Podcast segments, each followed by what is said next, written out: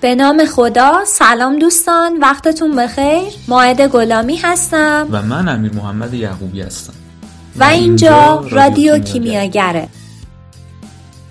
در این قسمت ما در خدمت یکی از دانشجویان فعال پژوهشکده گیاهان دارویی دانشگاه شهید بهشتی هستیم و از تجربیات ایشون بهره مند خواهیم شد. در ادامه با یکی از دانشمندان علم شیمی که در این ماه متولد شدن آشنا خواهیم شد و مسیرمون رو با اخبار و مطالب آموزشی حول کشفیات این دانشمند ادامه خواهیم داد و به معرفی کتاب و پادکست می‌پردازیم. در انتها با بخش ویژه نوروزی در خدمت شما هستیم. مصاحبه امروزمون با یکی از دانشجویان تحصیلات تکمیلی دانشگاهمون دبیر انجمن علمی پژوهشکده گیاهان دارویی هست که در زمینه های مختلف بسیار فعال هستند. سلام و عرض ادب دارم خدمت شما به رادیو کیمیاگر خوش اومدید. آقای حسین خانی لطفا برامون از مسیر تحصیلیتون بگین اینکه چرا رشته شیمی دارویی و دانشگاه شهید بهشتی رو برای تحصیل انتخاب کردید. سلام وقت شما بخیر باشه. من دوره کارشناسی خودم دانشگاه دامغان تو همین گرایش شیمی داروی پشت سر گذاشتم. چیزی که از همون ابتدا از زمان انتخاب رشته برای من جالب بود این بودش که اکثر گرایش شیمی همونطور که همه می‌دونن به حال چارت درسی بسیار مشابه به هم دارن. شاید 70 80 درصد این چارت های درسی شبیه هم هستن. اما چیزی که تو چارت درسی شیمی دارویی به شدت به چشم من اومد همون ابتدا این بود که خب درسایی رو پیش بینی کرده بودم برای این گرایش که تم بیولوژی داشتن و یه مقدار بحثا زیستی تر می‌کردن بحثا دارویی تر می‌کردن. به عنوان مثال ما دو تا درس اختیاری داشتیم میکروبیولوژی و بیوتکنولوژی که من خب خدا رو شکر می‌کنم که اینا رو تونستم دوره کارشناسی خودم پشت سر بگذارم. به شدت درس های جذاب و کارایی بودن برای من. توی چهار درسی دارویی بحث داکینگ مولکولی رو مطرح کردم بحث دراگ دیزاین رو مطرح کردم. اینها اون ابتدا که من می‌خواستم انتخاب رشته بکنم خیلی خیلی برای من بولد شدن تو ذهنم و باعث شدن که من دوره کارشناسی برم به سمت گرایش شیمی داره. اما دوره ارشد خب من وقتی شروع کردم به گشتن دانشگاه مختلف و اساتید راهنمای مختلف رو در موردشون تحقیق کردم چیزی که خیلی برام جالب بود این بودش که خب خدا کشور ما هم داره میره به این سمت که ورای نام رشته پروژه محور داره میشه و خب مهم نیست شما تو چه گرایشی دارین تحصیل می‌کنید. مهم اینه که با چه استادی دارید پروژه برمیدارید پایان‌نامه برمیدارید و قرار کارتون پیش ببرید. این مطلب باعث شد که خب من باز بیام به سمت شیمی داروی دانشگاه شهید بشید. چرا که من قصد اولیه خودم این بود که شیمی تجزیه بخونم و بحث آنالیتیکا رو پیش ببرم. چرا؟ چون می‌خواستم یک آینده شغلی رو برای خودم متصور باشم و اینو بیمه شده برای خودم بدونم و حالا بیام در مورد گزینه‌های دیگه که روی میز بود مثل اپلای مثل پیشتی خوندن دکترا خوندن در ایران اینها رو بخوام پیش ببرم. همون ابتدا وقتی که من حالا از طریق دوستان خودم پرسجو کردم تو پژوهشکده چه پروژه‌ای داره پیش میره به گروه تحقیقاتی پروفسور قاسمپور رسیدم و دیدم که ایشون به شدت پروژه‌هایی رو داره انجام میدن که خیلی همگرایی داره با پروژه روز دنیا. و از طرفی مثلا آنالیتیکا رو هم دارم پیش می‌برم با دستگاه هایی که خب به روزترم نسبت به بقیه آزمایشگاه ها در سطح کشور. همین باعث شد که من بیام شیمی دارویی دانشگاه شهید بهشتی و بیام انتخاب اول آخر من دکتر قاسمپور بودن که خب خدا رو شکر بنده رو هم پذیرفتم برای فعالیت در گروه پژوهشی خودشون. واقعا فرصت خیلی خیلی خوبی بود و من خیلی خوشحالم که با پژوهشکده آشنا شدم. از طرفی من این رو هم برای خودم می‌دیدم که اگر دکتر قاسمپور OK ندن به من برای همکاری با ایشون من فرصت های دیگه هم دارم. با اساتید فوق العاده تو پژوهشکده مشغولن که field های متنوعی هم دارن انتخاب دوم هم, هم دقیقاً شیمی دارویی دانشگاه خواجه نصیر بود. چرا که اونجا هم دکتر بلالایی بحث سنتز پپتید رو انجام میدن که یه کار unique ی از تو کشور فکر نمی کنم کمتر کسی یعنی توان انجام اینها رو تو آزمایشگاه خودش داره ولی خب میگم دکتر بلالایی هم هم دانش این رو داشتن و هم شرایط کاری رو داشتن. این دوتا انتخاب اول من بود. چیزی که در خاطرم هست تو انتخاب رشته و به این دلیل داری دانشگاه شهید بهشتی رو انتخاب کردم.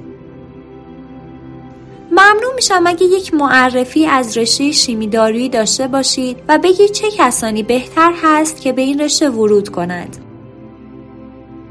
ببینید در مورد سوال بعدتون شیمی دارویی و medicinal chemistry بخوایم بگیم یا pharmaceutical chemistry بیشتر تمرکز دارن به بحث drug design طراحی دارو و سنتز این ترکیبات. یعنی base کاری هستش که در شیمی دارویی در سراسر دنیا و در کشور ما دارن انجامش میدن. به هر حال تو این مباحثی که من گفتم فورمولاسیون داروها هم میگنجه. اما میگم سنتز ترکیبات مختلفی رو در سطح دنیا دارن اجراش می‌کنن که خب مثلا یه بخش سنتز پپتید هستش که اگر دوستان سایت Indeed رو بیارن و سرچ بکنن کارهایی که در حال حاضر در سراسر دنیا با داشتن دانش سنتز ها برای افراد موجوده بسیار وسیعه. ولی خب باز در کشور ما این به شدت محدوده و اونقدر زیاد نیست. یا باز بحث های analytical ی که عرض کردم خدمتتون که ما داریم در گروه پژوهشی دکتر قاسم پور انجام میدیم اینها اگر باز سایت Indeed ما خودمون این کار انجام می‌دادیم. چک بکنن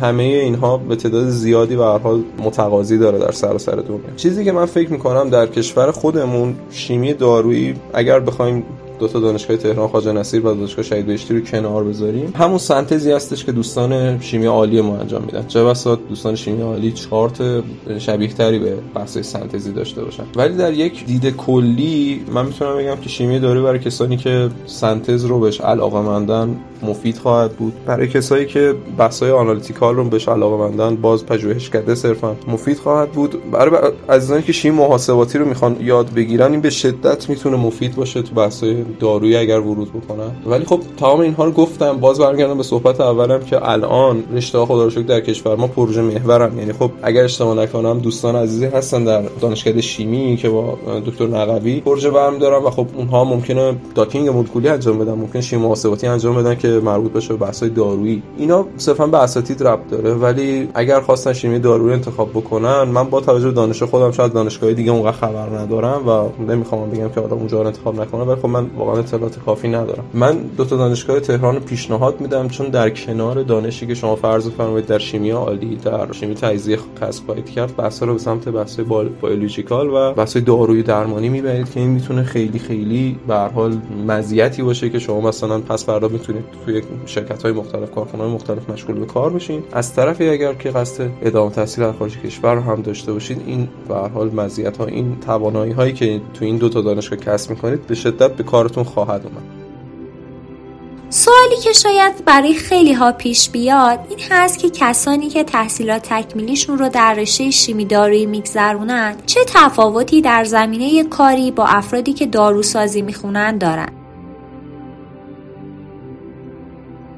ببینید خیلی ها شاید بیان سمت شیمی دارویی به این دلیل که بگن ما می‌تونیم داروساز بشیم ولی چهار تا درس شیمی دارویی بسیار متفاوته با بچهای داروسازی. خب اونایی که داروسازی می‌خونن واحدهای خیلی کمی تو شیمی حالی دارن یه شیمی یک و دو دارن اگر اشتباه نکنم. دارویی دارن چرا تو بحث دارویی بیشتر بحث شیمیایی رو میرن سمتش؟ ولی خب فکر می‌کنم بیشتر کسانی هستن که از دید بیولوژیکال ورود می‌کنن به بحث دارویی. و خب یک پیش زمینه ای از بحث شیمیایی رو هم می‌خوام برای توجیه مواردی که بهشون برمیخورم یعنی یه چیز کاملا متفاوته با شیمی داری شیمی داری بیس شیمی داره و خب شما یک دانش بیولوژیکالی کسب می‌کنید برای توجیه حالا کاری که دارین انجام میدین برای انتخاب کردن هدفی که دارید به عنوان مثال در سنتز. ولی خب بیس کار واقعا شیمیه و به خصوص شیمی عالیه. یعنی خب ما در چارت خودمون در ارشد شیمی عالی پیشرفته داریم هتروسیکل داریم سنتز ترکیبات رو داریم ترکیبات عالی رو. و خب یه بخشی از شیمی دارویی دومون هم حتی میره سمت سنتز. یعنی بیس ماجرا و اون چیزی که قراره باشه فکر می‌کنم یه جنبندی اگه بخوام بکنم از این صحبت هم شیمی دارویی رشته هستش که شما به پدیده های درمانی دارویی با بیس شیمیایی یک مقدار تم بیولوژیکال می‌دید و خب داروسازی عکس اینه. یعنی خب دید قالب دید زیستی و بیولوژیکاله و خب شما یک مقدار اینجا تم شیمیایی بهش می‌دید. این تفاوتیه که این وسط هست و خب فکر می‌کنم که در چارت درسی وزارت علوم بهداشت تفاوتی نمی‌کنه و با این تم پیش میره. خیلی ممنون از شما. آیا شما تا به حال به زمینه صنعت هم ورودی داشتید؟ ممنون میشم از تجربیات خودتون به ما بگید و اینکه کار در این حوزه به چه صورته و شما چه مهارت هایی رو پیشنهاد می‌کنید. در زمینه ورود به صنعت خیر من بلا فاصله بعد از اینکه دوره کارشناسیم تموم شد وارد دوره ارشد شدم و خب از اون زمان هم فرصت ورود رسمی به صنعت رو نداشتم. اما می‌تونم تجربیات خب دوستانی که فارغ التحصیل پژوهشکده هستن ما باشون گفتگو کردیم رو در اختیارتون قرار بدم. ببینید افراد زیادی در پژوهشکده گیاهاندارویی میرن به سمت اینکه کارهایی رو انجام بدن که یک مقدار دانش میکروبیولوژی و بیوتکنولوژی نسبتا زیادی رو نیاز داره. همین باعث میشه خیلی فارغ التحصیلای پژوهشکده الان در شرکت شرکت های مشغول به کارن مثل سیناژن مثل رناپ که خب اینها یک شرکت های بای تکنولوژی هستن بی تکنولوژی هستن و به یه همچین سمت و سوی میرن. یعنی می‌خوام بگم این دانش رو هم من در بچه های فارغ تحصیل پژوهشکده دیدم که خب خیلی به نظر من جذابه که یک نفری که شیمی خونده شیمی دارویی خونده در حال حاضر داره تو این field ها ورود می‌کنه که میگم واقعا خیلی خیلی به نظر من جذاب و خوبه. از طرفی دوستان زیادی رو دارم که خب سنتز کار کردن و الان تو هلدینگ های مختلف مثل هلدینگ گلرنگ که خب هلدینگ بسیار بزرگی است در شرکت های اونجا مشغول به کارن. در شرکت توفیق دارو اگه اشتباه نکنم بچه مشغول به کارن. و خب بازار کاری که برای بچه ها موجوده توی شرکت های دارویی که به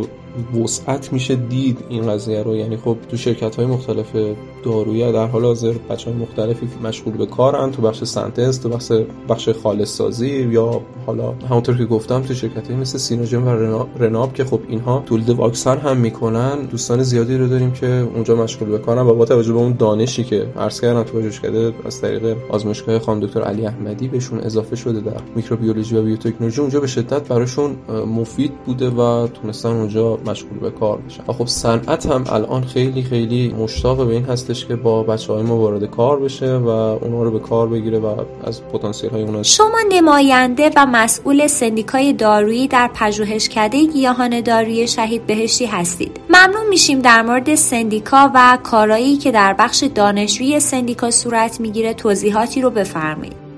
ببینید در مورد سندیکای شرکت های تولید کننده مواد اولیه دارویی این مطلب هستش که خب تو کمیته دانشجوییش به خصوص یکی از بهترین مزیت هایی که داره برای ما اینه که ما می‌تونیم از صنعت و بخش صنعت خودمون بازدید بکنیم. واقعا برای دانشجوها به شدت این مفید هستش که بدونن آقا این آموزشایی که دارن می‌بینن توی آزمایشگاه و حالا توی دانشگاه چه کارایی براشون تو صنعت داره. اگر پس فرا بخوان وارد بخش صنعت بشن چه دانشی رو نیاز دارن که یاد بگیرن یا مثلا صنعت چه مشکلی داره که حالا با دانش اینها می‌تونه حل بشه. یا اصلا غیر از این چه میزان دانش اینها با بخش صنعت همگرایی داره. یه وقتی هست می‌بینید دانش بچه ها خیلی خیلی بالاتر از کارهایی هستش که توی صنعت داره انجام میشه. فکر می‌کنم این یه اتفاق خوبه برای ارتباط ارتباط صنعت با دانشگاه یه حلقه گم شده یه که واقعا سالیان سال هیچ هنوز نتونسته این رو حل بکنه برای بخش صنعت و دانشگاه. و این مشکل تو خیلی از رشته ها هست. من نمی‌خوام بگم فقط شیمی. اینکه بچه ها آموزش هایی رو می‌بینن که توی صنعت واقعا واقعا اون ارزشی ندارن و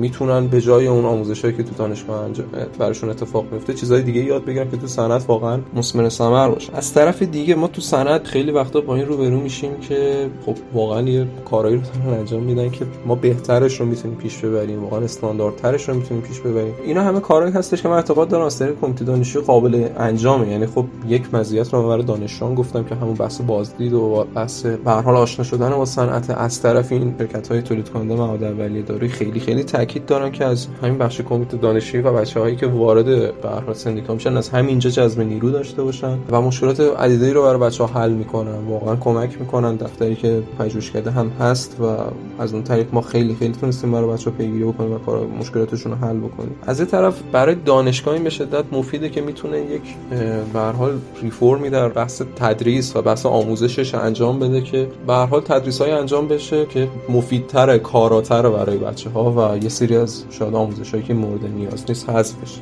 و از همه مهمتر می‌تونه برای صنعت مفید باشه اینکه بچه هایی با پتانسیل بالا رو از بدنه دانشگاه جذب می‌کنه و میگم این واقعا می‌تونه برای هر سه بخشی که من کردم برای دانشجو دانشگاه و صنعت می‌تونه مفید باشه. من فکر می‌کنم تو بخش دانشجوی سندیکا می‌تونیم این کارها رو انجام بدیم و حتی ما تو جلسه قبلی هم که دوستان داشتیم در مورد این صحبت کردیم که حتی یه وقتی ممکنه دانشجو به این نتیجه برسن که استانداردهایی که داره در صنعت ما به خصوص در صنعت دارو انجام می‌گیره اونقدر استانداردهای مناسبی نیست. اونقدر فیلترهای مناسبی رو اجرا نمی‌کنیم ما برای اینکه یک حال قربالگری بین تولیدات این شرکت اتفاق بیفته. این وجود این کمیته دانشجویی می‌تونه حتی کمک بکنه که ما این رو هم حل بکنیم. یعنی می‌تونیم به هر حال کمکی بکنیم به بخش سلامت مردم که واقعا میشه گفت دغدغه هممون هستش.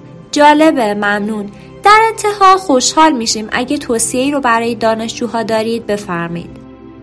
من خیلی ممنونم اولا که از بنده درخواست کردین که در خدمت دوستان عزیزم در کیمیاگر باشم. واقعا افتخار بزرگی بود برای من. امیدوارم که واقعا دانشجویان عزیزی که توی دانشگاه مختلف کشور فرق نمی‌کنه تو رشته رشته شیمی دارن تحصیل می‌کنن کمتر دچار مشکل بشن. مشکلاتی که واقعا مربوط به دانشجویان نیست ولی خب تو پروژهشون تاثیرگذاره مثل کمبود ماده کمبود حلال و حالا غیره. کمتر با اینا روبرو بشن که واقعا پتانسیل اونها بدون هدر رفت برای کشور مثمر ثمر باشه مفید واقع باشه. من توصیه خاصی ندارم فقط توصیهم به عزیزان اینه که می‌دونم واقعا خیلی وقتا شاید آدم دچار سردرگمی بشه به خصوص اینو دارم برای داوطلبین دوره ارشد میگم. یه وقتا شاید سخت بشه انتخاب بین حالا دانشگاه های مختلف و اساتید مختلف ولی اینو من بارها هم به دوستان خودم گفتم تاکید می‌کنم که حتما حتما حتما اگر بین یک دانشگاه و یک استاد و شک مودید که خب کدوم انتخاب بکنید مثلا یک دانشگاه دانشگاه خوبی هست یک دیگه استاد خوبی داره. من پیشنهادم اینه که دومی رو انتخاب بکنید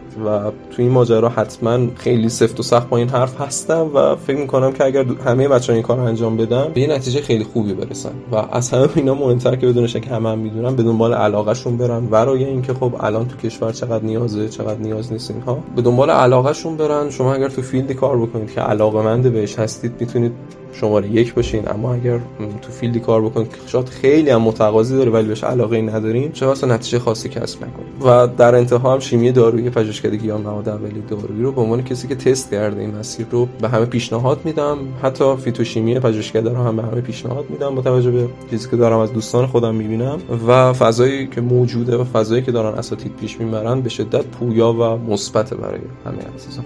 بازم خیلی ممنونم از دوستان کیمیاگر. امیدوارم که همیشه سلامت و موفق باشین. خدا نگهدارتون خیلی ممنون از اینکه به پادکست ما رادیو کیمیاگر تشریف آوردید و وقتتون رو در اختیار ما گذاشتید. همچنین براتون آرزوی سلامتی و موفقیت دارم. ماریو مولینان زاده 19 مارس 1943 شیمیدان مکزیکی بود که جایزه نوبل شیمی رو همراه با پاول کروتسن و اف شروود رولند دریافت کرد. این جایزه به سبب تحقیق در زمینه شیمی اتمسفر خصوصا در زمینه تجزیه و تشکیل اوزون که زمین رو در برابر های کیهانی محافظت می‌کردند به اونها اعطا شد. مولینا در رشته مهندسی شیمی در دانشگاه ملی مکزیک در مکسیکو سیتی تحصیل کرد و مدرک پیشرفته تر خودش را از دانشگاه فرایبورگ در آلمان دریافت کرد و سپس به دانشگاه سابق خود بازگشت و دانشیار شد. اون تحصیلات خودش رو در ایالات متحده در دانشگاه برکلی کالیفرنیا در رشته شیمی فیزیک از سر گرفت و همراه همکارش آزمایش‌های روی آلاینده های جو انجام دادند. اونها واکنش های شیمیایی رو توضیح دادن که منجر به تخریب لایه اوزون می‌شد. در 1970 کروتسن به قدرت اکسید نیتروژن برای تجزیه اوزون اشاره کرد. در 1974 رولند و مولینا مقاله منتشر کردند و در اون درباره تهدید لایه اوزون با کلروفلوروکربن ها یا CFC ها بحث کردند که در یخچال ها و کپسول های هوا به کار میرن. اونها نشون دادن CFC ها رفته رفته به سمت لایه اوزون میرن و در اونجا بر اثر نور فرابنفش به اجزای سازندهشون به ویژه اتم های کلور تجزیه میشن. اتم های کلور نیز اوزون رو مانند اکسید نیتروژن تجزیه می‌کنن همچنین محاسبه کردند که اگر استفاده از CFC ها با سرعت ثابتی ادامه یابد لایه اوزون پس از چند دهه تا حد زیادی از بین می رود. تحقیقات مولینا و رولند باعث شد در اواخر دهه 1970 محدودیت هایی برای کاربرد CFC ها به وجود بیاد. اون اولین مکزیکی برنده جایزه نوبل علومه. در فوریه 1996 اعلام کرد بخشی از جایزه اش رو صرف حمایت از تحقیقات زیست در آمریکای لاتین و دیگر کشورهای در حال توسعه می‌کنه. دانشمندان این هفته اعلام کردند آلودگی شیمیایی از حد ایمن برای بشریت عبور کرده است. این خبر بد است. خبر خوب این است که شیمیدانان در سراسر سر جهان روی این چالش کار می کنند. چگونه مواد شیمیایی مصنوعی مورد استفاده در همه چیز از ماشین گرفته تا لباس بر پایداری زمین تاثیر می‌گذارند. این سوالی بود که اخیرا یک تیم بین المللی از محققان تصمیم گرفتند به آن پاسخ دهند. آنها به این نتیجه رسیدند که آلودگی شیمیایی از حد ایمن برای بشر عبور کرده است و اکوسیستم های جهانی را که ما به آن وابسته هستیم تهدید می کند. پاتریشیا ویلاروبیا گومز گفت از سال 1950 افزایش 50 برابری در تولید مواد شیمیایی وجود داشته است. پیش بینی می شود این میزان تا سال 2050 دوباره سه برابر شود. اما نسل جدیدی از کارآفرینان زیست محیطی جهانی مواد شیمیایی را در سرفصل خود قرار می دهند و جایگزین هایی برای محصولات سمی ارائه می دهند. در اینجا به پنج مورد از آنها می پردازیم. یک محصولات زیبایی میوهی دکتر کرافت انگلستان ریچارد بلکبورن استاد مواد پایدار در دانشگاه لیدز بریتانیا می‌گوید چیزی که من را بیشتر هیجان زده می کند پتانسیل استفاده از هر قسمت از میوه است. بلکبورن اخیرا طیف وسیعی از محصولات پاک کننده ماندارین را با استفاده از پوست باقی مانده میوه مورد علاقه چین عرضه کرده است. بلکبورن می‌گوید حدود 10 میلیون تن پوست نارنگی هر سال سوزانده می شود. مانند همه مرکبات پوست نارنگی نیز به سختی کمپوست می شود. زیرا به عنوان محافظ تکامل یافتند با مواد شیمیایی شگفتانگیزی که از تخریب جلوگیری می کند. شرکت زیبایی سبز اود پوست نارنگی خشک را از چین وارد می کند. پوست خشک شده سبکتر و راحتتر از پوست تازه حمل می شود و مایه ای را با استفاده استفاده از فرایند استخراج با انرژی کارآمد می سازد. در طول سالها بلکبورن کاربردهای مختلفی برای ضایعات مواد غذایی در مراقبت از مو و لوازم آرایشی پیدا کرده است. او خاطر نشان می کند که استفاده از مواد زیست تخریب پذیر برای این نوع محصولات بسیار مفید است. او کسی نیست که فرصتهای گیاهی را از دست بدهد. از پوست خوش شده توت سیاه محصول جانبی تولید نوشیدنی ربینا می توان برای تهیه تونرهای بنفش مو و سرمهای روشن کننده استفاده کرد. روغن هسته انگور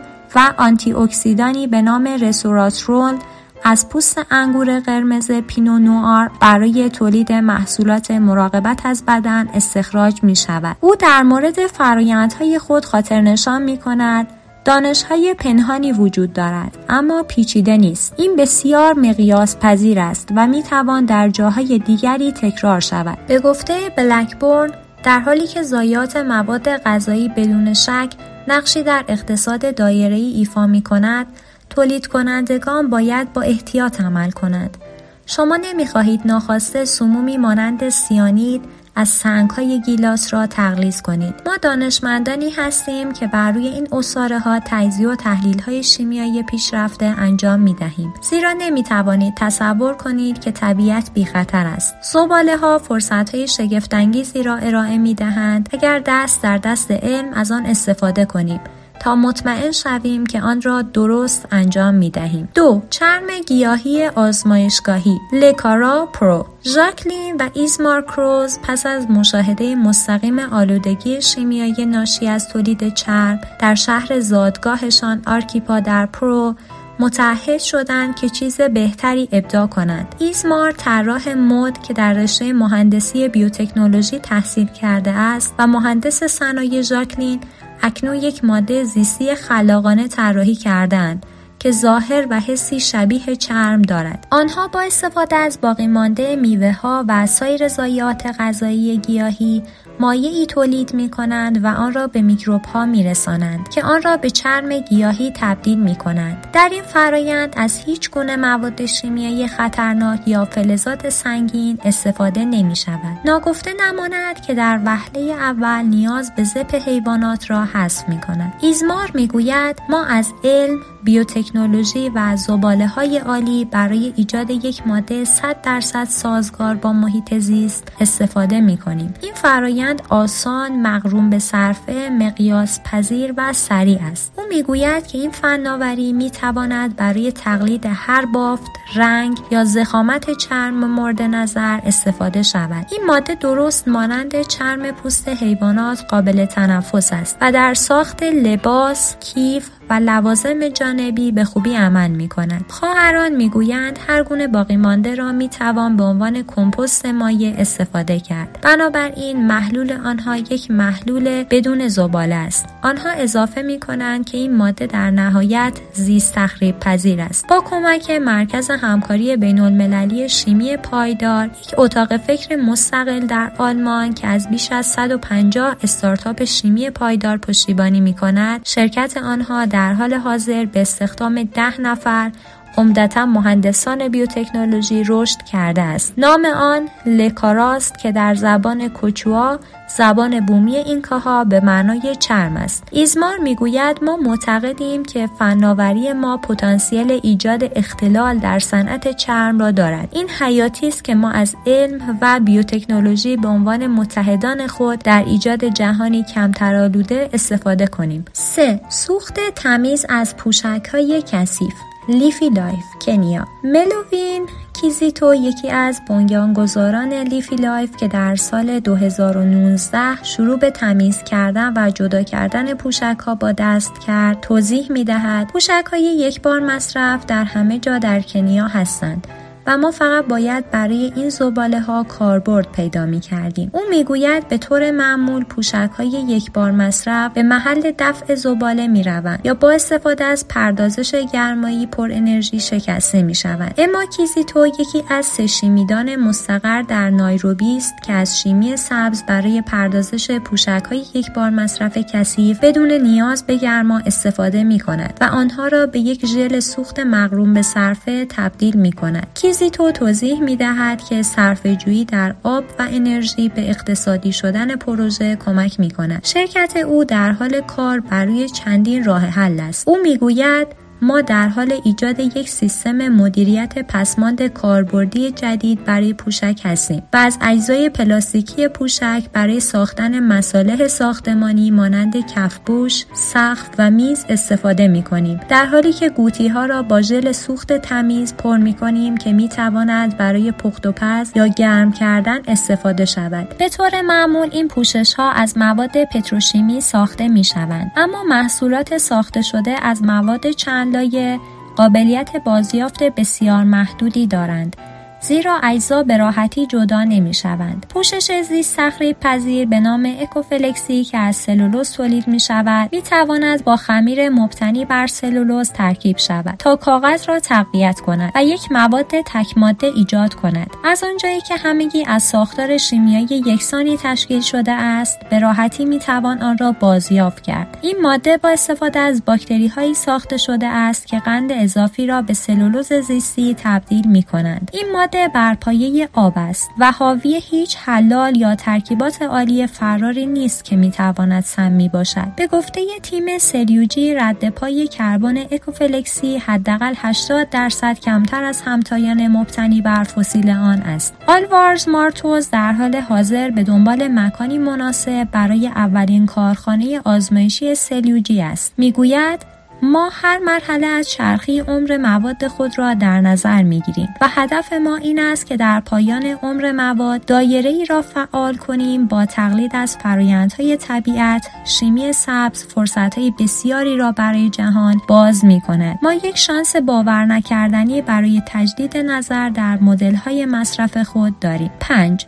شستشوی اکوپلاستیک بانیان نیشن هند. آنها ضایعات پلاستیکی رنگ جوهر، آلاینده‌ها و پوشش را قبل از اصلاح ضایعات از قطعات ماشین قدیمی گرفته تا بطری های شامپوی مستعمل به دانه های ریز تبدیل می کند که می توانند به محصولات پلاستیکی تبدیل شوند. درست مانند گلوله های پلاستیکی بکر. همانطور که مانی و جی پی مدیرعامل این شرکت توضیح می دهد با استفاده از ابزارهای دیجیتالی که زباله ها را از طریق زنجیره تامین ردیابی می کنند و به تفکیک انواع پلاستیک کمک می کنند به علاوه فناوری شستشوی فوقالعاده تمیز ما یک ماده رزین بازیافتی با کیفیت بالا تولید می کنیم که رقیب پلاستیک بکر است.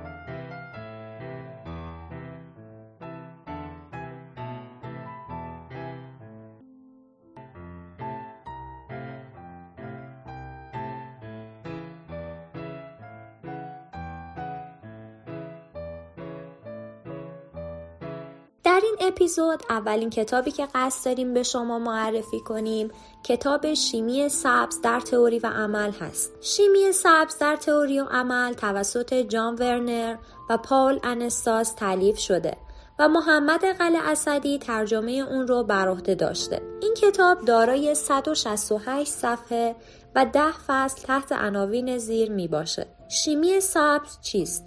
ملزومات شیمی سبز اصول شیمی سبز. ارزیابی تاثیر شیمی. ارزیابی مواد خام و اولیه. ارزیابی انواع واکنش. مثالهایی از شیمی سبز. نگاه آینده به شیمی سبز و ارزیابی روش برای طراحی مواد شیمیایی ایمنتر است. در خلاصه این کتاب آمده است که شیمی و صنایع شیمیایی و کاربرد در مصارف گوناگون آن باعث به وجود آمدن اثرات بدی بر روی محیط زیست و سلامت انسانها شده است. به طوری که ایده شیمی سبز به عنوان یکی از راهکارهای مناسب در مقابل شیمی مزر عرضه گردیده است. شیمی سبز دارای همان خلاقیت و اصول شیمی باستان است که همواره در مرکزیت شیمی کلاسیک قرار دارد. شیمی سبز سنتزهای شیمیایی را به محیط می دهد که ضمن جلوگیری از آلودگی محیط با طراحی مناسب و بی خطر همراه باشند. همچنین در شیمی سبز اصولی را به کار می‌برند که تولید و استفاده از مواد شیمیایی خطرناک را در طراحی، فرایند صنعتی و کاربرد آن کاهش می‌دهد یا از بین می‌برد.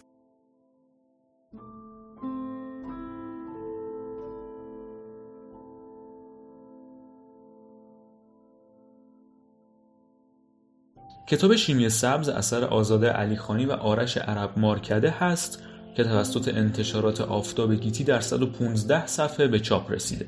کتاب حاضر ضمن تعریف شیمی سبز به بیان و تشریح اصول شیمی سبز و فواید و تأثیرات اون بر محیط زیست می‌پردازه. های جایگزین، تولیدات بی خطر، طراحی مواد شیمیایی ایمنتر، فواید اقتصادی شیمی سبز، آینده شیمی سبز و بسیاری مباحث مهم و مرتبط با شیمی سبز در این کتاب مورد بررسی قرار گرفتن. خوندن این کتاب رو به علاقمندان محیط زیست و مبحث شیمی سبز پیشنهاد می‌کنیم. این کتاب هم به صورت چاپی و هم به صورت پی دی اف در دسترسه که نسخه پی دی اف اون رو می‌تونید از سایت طاقچه دریافت کنید.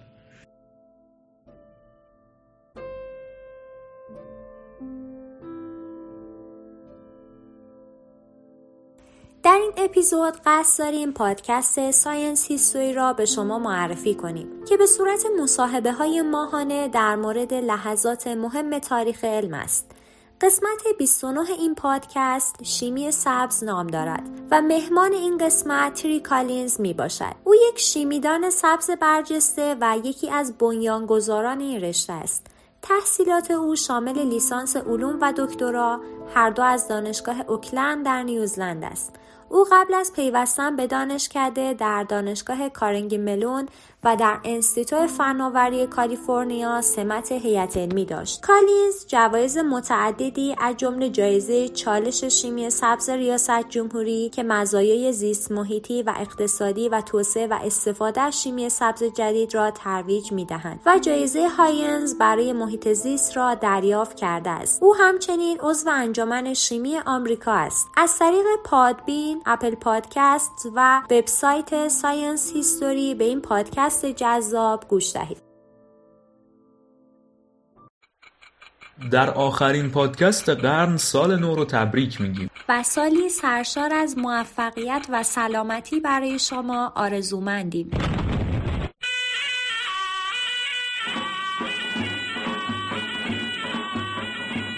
در ادامه در خدمت تعدادی از مهمانهای رادیو کیمیاگر هستیم که خواستن به نوبه خودشون عید رو به شما تبریک بگن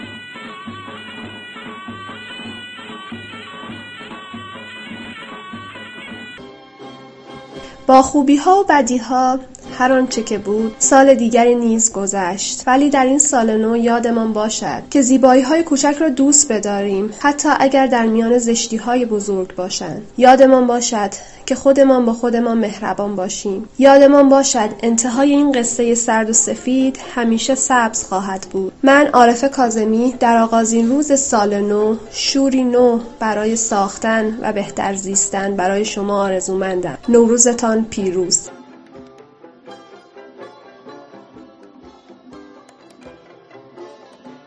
بسم الله الرحمن الرحیم. خداوند در این ظرف آزمایش دنیا به قدرت کیمیاگری بیپایان خود زمین مرده را به تابلوی درنگیز تحویل می کند پس بخشی از این تابلو بینظیر باش. به مدد خدا و تلاش خودت چشمانت را از جهل رها کن.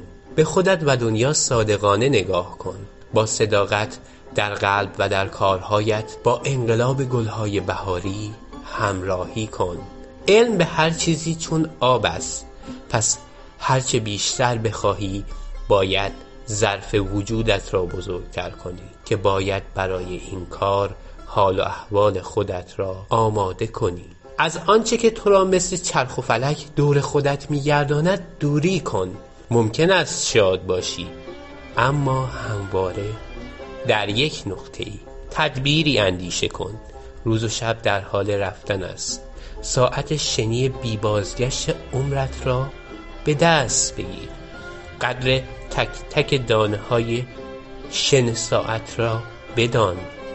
من حمید رضا گلی برایتان در قرن جدید در انقلاب شکوفه ها از پادشاه کیمیاگر هستی تحویل مثل وجودتان به زر ناب و واکنش های زنجیره شادی، سلامتی و خوشی را تمنا دارم.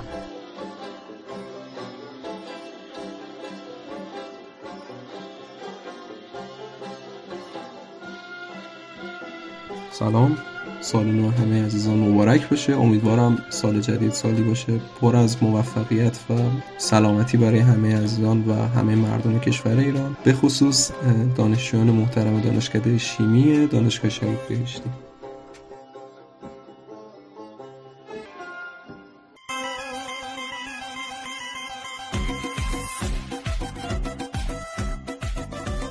و حبسین شیمیایی از اعضای انجمن علمی به شما تقدیم می گردد. امیدواریم زندگیتان همچون سلنیوم سالم همچون صبح ارزشمند همچون سزیوم پرتحرک همچون سودیوم درخشان همچون سریوم خوشرنگ همچون سیلیسیوم پرسود و همچون سولفور پر رمز و راز باشد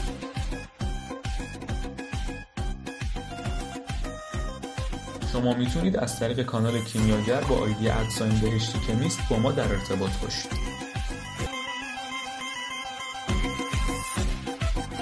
در انتها از جناب آقای دکتر ظریف جناب آقای حسین خانی جناب آقای گلی سرکار خانم کازمی نجف آبادی و اعضای انجمن علمی دانشکده و تمام دوستانی که ما رو در آماده سازی و تهیه این قسمت از پادکست دیاری نمودن.